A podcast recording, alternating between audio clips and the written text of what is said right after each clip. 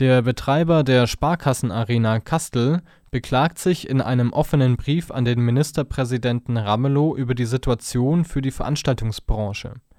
Kastel fordert die genaue Definition von Veranstaltung und Großveranstaltung, da er ohne diese und einen weiter als zwei Wochen gefassten Zeitrahmen keine Planungssicherheit habe.